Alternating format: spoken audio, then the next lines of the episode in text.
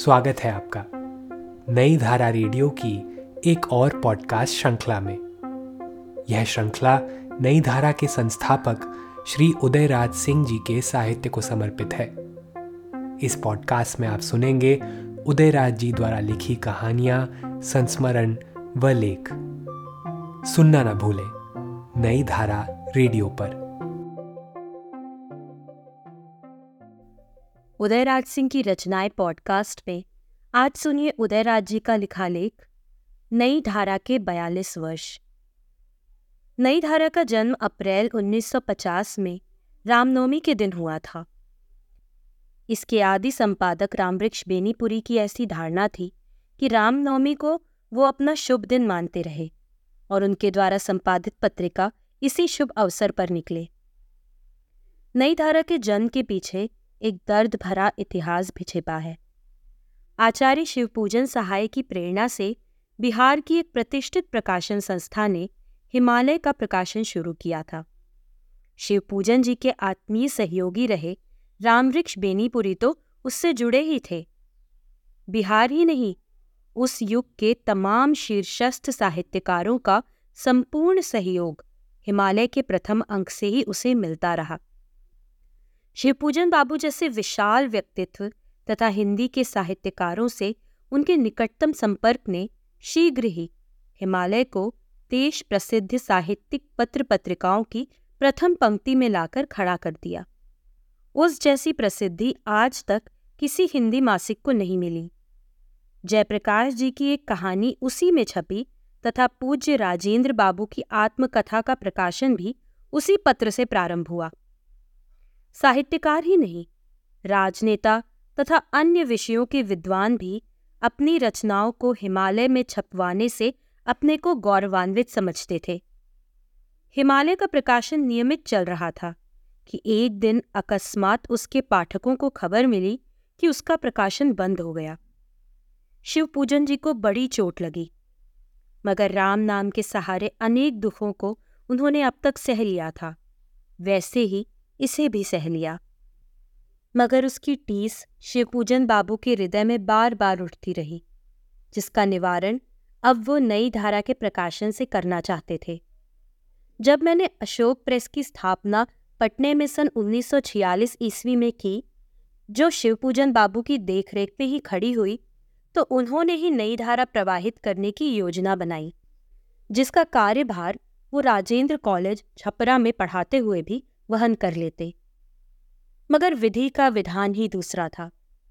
उसी समय साहित्यकार जगदीश चंद्र माथुर आईसीएस बिहार सरकार के शिक्षा विभाग के सचिव नियुक्त हुए और शिक्षा मंत्री थे आचार्य बद्रीनाथ वर्मा, ऐसे शिक्षा शास्त्री साहित्य प्रेमी उन लोगों ने बिहार राष्ट्रभाषा परिषद की स्थापना की तथा शिव पूजन बाबू को उसका निदेशक बनाया और माथुर साहब ने मुझे बुलाकर आदेश दिया कि एक सरकारी अधिकारी किसी गैर सरकारी पत्रिका का संपादक नहीं बन सकता।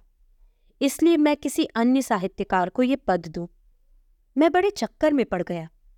मगर शिवपूजन बाबू ने मुझे बड़ी सांत्वना दी और मेरे पिताजी के निवास स्थान पर बेनीपुरी जी तथा दिनकर जी को जुटाकर ये घोषणा हो गई कि अशोक प्रेस से एक शीर्षस्थ साहित्यकार पत्रिका का प्रकाशन होगा और बेनीपुरी जी इसके संपादक होंगे और शिवपूजन बाबू, दिनकर जी और माथुर साहब का पूर्ण सहयोग उन्हें मिलेगा। बेनीपुरी जी उसी समय हैदराबाद से लौटे थे, जहाँ कल्पना के प्रकाशन की धूम थी। उन्हीं दिनों वहाँ से कल्पना का प्रकाशन आरंभ हुआ, जो कई दशकों तक हिंदी संसार पर छाई रही। बेनीपुरी जी भी उसी टक्कर की पत्रिका निकालने को लालायित थे। तरह तरह की योजनाएँ उनके दिमाग को मथ रही थी। फिर नई धारा में उन्हें अपनी योजनाओं की अभिव्यक्ति का एक समुचित माध्यम मिला और उसके प्रथम अंक से ही उन्हीं की लेखनी से विशेष लेख, कहानी, संगीत और कला, रंगमंच, कविता, फूल और कलियाँ, वे दिन वे लोग, समालोचना, नए प्रकाशन, भ्रमण हम इनसे मिले थे, जंगल गा रहा है, व्यक्तित्व और कृतित्व, पन्नांजलि डायरी के पन्ने लोकगीत हम इन्हें पेश करते हैं, नई पौध तथा हमें ये कहना है जैसे अनमोल शीर्षक उन्होंने चला दिए। नई धारा भी हिंदी संसार में स्वातंत्रोत्तर भारत की एक नवीन चेतना का प्रतीक बनकर आई। पुरानी पीढ़ी तथा उस समय की नई पीढ़ी ने भी इसका स्वागत किया और इसे पूर्ण सहयोग दिया।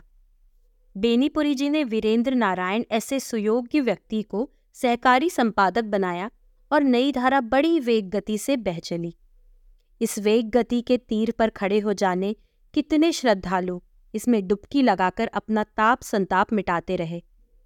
संपादक द्वय ने न किसी नामी गिरामी विश्वविद्यालय की डिग्री ली थी, न हिंदी के विशारद या साहित्य रत्न ही थे, मगर दोनों प्रतिभा पुत्र थे और अपनी प्रखर बुद्धि के बल पर नई धारा के प्रवेशांक, प्रथम वर्ष अंक बर्नार्ड शॉ अंक तथा रंगमंच अंक निकालकर हिंदी संसार को चकित कर दिया। शॉ पर कलम उठाने से अंग्रेज़ी साहित्य के महारथी भी घबराते हैं, मगर नई धारा के शौ अंक को उन्होंने भी सराहा और संपादक द्वय की कल्पना तथा सूझबूझ की प्रशंसा की। समय और शरीर की गति को कौन बाँध सकता है? एक दिन जाड़े में एक सभा को संबोधित करते हुए मंच पर ही बेनीपुरी जी पक्षाघात के शिकार हुए और फिर जो गिरे तो कभी न मानसिक रूप से स्वस्थ हुए और न शारीरिक रूप से। सालों अस्वस्थ रहकर एक दिन अंतर्धान हो गए और मेरे निर्बल कंधों पर इसके संचालन तथा संपादन का भार सौंप गए। वीरेंद्र जी तो दो तीन वर्षों में ही नई धारा छोड़कर रंगमंच संबंधी उच्च शिक्षा पाने लंदन चले गए और सुरेश कुमार ने ये भार उठाया। उन्होंने राजा साहब, आचार्य शिवपूजन सहाय तथा संपादकाचार्य देवव्रत शास्त्री के निकट संपर्क में रहकर साहित्य और पत्रकारिता को जानने समझने का सफल प्रयास किया। नई धारा का उद्घाटन समारोह तत्कालीन मुख्यमंत्री बिहार बिहार केसरी डॉक्टर श्री कृष्ण सिंह द्वारा अप्रैल 1950 में ही बिहार के गणमान्य साहित्यकार, पत्रकार तथा राजनेताओं के बीच हुआ। स्वागताध्यक्ष राजा राधिकारमन प्रसाद सिंह, जो संचालक महोदय थे और उनका स्वागत भाषण शिवपूजन बाबू तथा राजा साहब के संयुक्त प्रयास से लिखा गया था। राजा साहब ने भाषण में कहा था कि नई धारा किसी गुट की न होकर, हर एक के लिए होगी और वाद विवादों से ऊपर उठकर शुद्ध साहित्यिक पत्रिका होगी। वो सेठाश्रयी न होकर साहित्याश्रयी होगी और सच्ची रचना धर्मिता का सम्मान करेगी। इस लक्ष्य की ओर नई धारा अपने सीमित साधनों के बावजूद अग्रसर हो रही है और पिछले बयालीस वर्षों से अबाध गति से चल रही है। हर उम्र और हर पीढ़ी के साहित्यकारों ने इसे अपनाया और इसके पाठकों ने भी इसे निराश नहीं किया।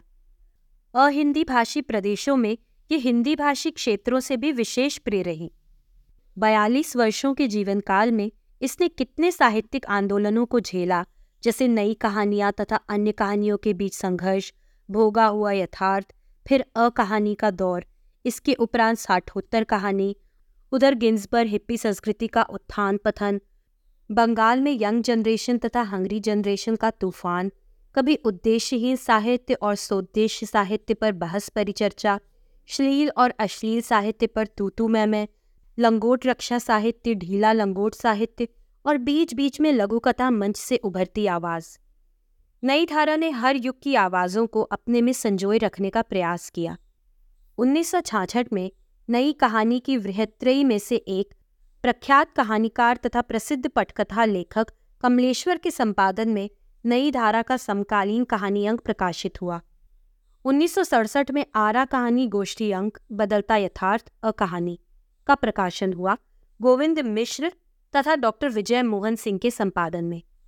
इसी बीच 1961 में नलिन स्मृति अंक संपादक कवि ब्रिज किशोर नारायण तथा उदयराज सिंह के संपादन में शिव पूजन स्मृति अंक उन्नीस बेनीपुरी स्मृति अंक उन्नीस सौ उनहत्तर और राजा राधिका रमन स्मृति अंक 1971 प्रकाशित हुए और अब 42 वर्षों का समापन अंक पत्रांक मार्च उन्नीस सौ बानबे में प्रकाशित हुआ।